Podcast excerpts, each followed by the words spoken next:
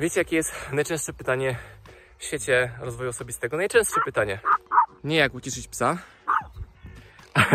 ale jak odnaleźć tą mityczną, skrywaną gdzieś przez nie wiadomo kogo motywację do działania. Pomyślałem, że nagram wam to wideo w miejscu, w którym się wszystko zaczęło. I tam w tle widzicie moją miejscowość rodzinną.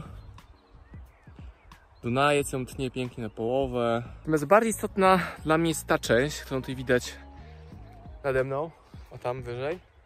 I tam sobie będziemy kroczyli. Będzie odpowiedź na pytanie, jak to się stało, że ja jako Marcin Osman odnalazłem motywację. Jeśli załóżmy, że na chwilkę potrzebujemy motywacji do tego, żeby osiągać.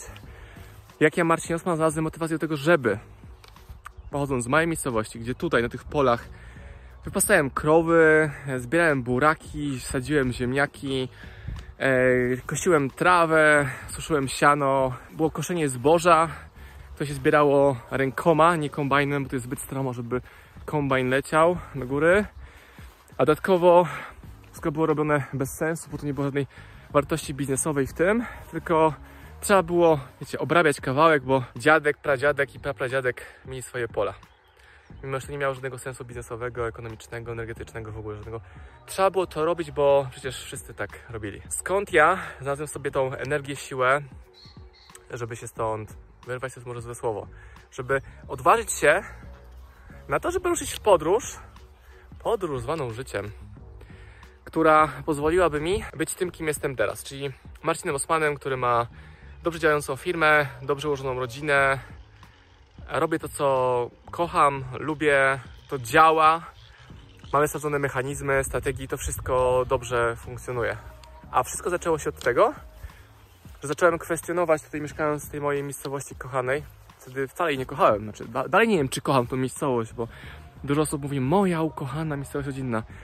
Ja tą miejscowość, te miejsca tutaj o wyżej, te pola, nie kojarzę z pięknych widoków, tylko z tego, że to było hardkorowo, przejebanie ciężko na poziomie pracy fizycznej. Zakładam się, że gdyby teraz jakiekolwiek dziecko pracowało tak, jak my pracowaliśmy jak dzieci tutaj w polu, w górach, to wszystkie cieki byłyby zabrane do domu dziecka z argumentem, że rodzice e, wykorzystują dzieci do pracy.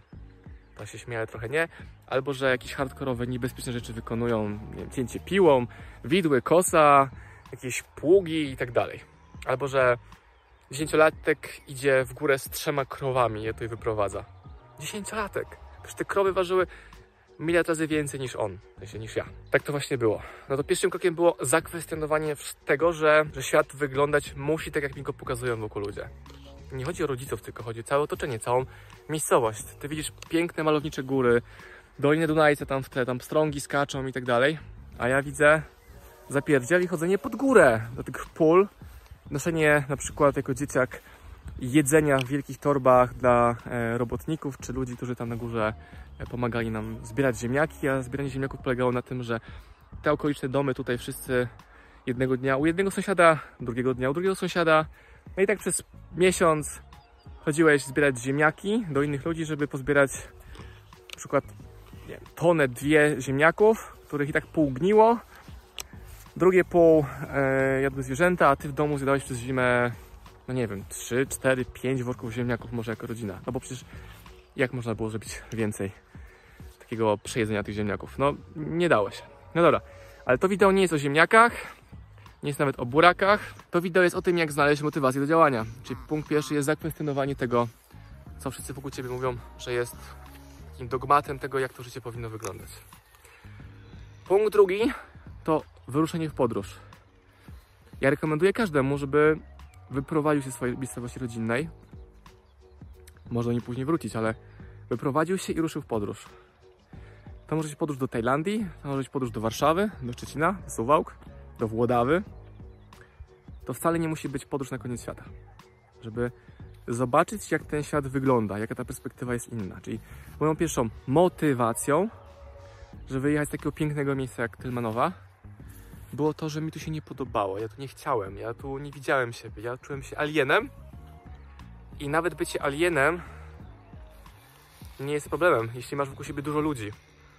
A jak masz tysiąc, dwa tysiące mieszkańców, no to jeszcze bardziej czujesz się alienem, no bo naprawdę nie spotykasz innych ludzi niż ci, którzy tu wokół ciebie są i wcale nie musi być tak, że z nimi się zadajesz na co dzień. I mi motywacja kojarzy się z taką sytuacją, że stoję pod takim wielkim murem i czekam na motywację, aż ona mi spłynie. To jest jakaś siła magiczna, jakiś anioł z góry spłynie i pchnie mnie do działania, żeby ten mur przejść, odbić, obejść, zniszczyć, a nie zawrócić. Zatem jeśli przed taką ścianą stoisz, no to pierwsza dobra wiadomość jest taka, że to ty decydujesz o tym, czy tę ścianę przejdziesz, czy nie. Może być za krótki, żeby ją przeskoczyć. Może być zbyt silny, żeby ją rozbić. Może być zbyt mało sprytny jeszcze, żeby ją obejść dookoła. No ale no czasami wystarczy strategia pod tytułem staję przed tą ścianą, się wgryzam zębami, aż te mury przegryzę. I kawałek po kawałku nagle okazuje się, że jest to łatwiejsze niż się wydawało. Oczywiście, że najtrudniej jest ruszyć, najtrudniej jest zostawić nowe rzeczy. Sam też często się zmagam przed zmianą, która wywołuje stres, dyskomfort. Więc teraz sobie pomyśl, skoro ja dużo podróżowałem, czy byłem w permanentnym dyskomforcie, to jak trudne mogą być to rzeczy, którymi ja się teraz mierzę, versus te, z którymi ty się teraz mierzysz. Jeżeli dla ciebie trudne jest wyprowadzenie się z domu, jest trudne zmiana pracy, jest trudne, trudne, trudne, trudne, trudne, to pokazuje, że może na początku tej drogi rozwoju jesteś i lepiej, żebyś tam był dalej, bo wyjście w górę i w las wcale nie będzie łatwiejsze, bo mi się wydaje, że będzie łatwiej, a to wcale nie będzie łatwiej, będzie tylko trudniej, bo te wyzwania będą coraz większe. Ludziom się wydaje, że potrzebują motywacji, żeby ten mur przebić, a może problem polega na tym, że nie mają właściwych narzędzi, żeby ten mur przebić. Kilofa, kopary, dźwigu, takiej kuli budowlanej. Czego to jest odpowiednikiem w świecie realnym?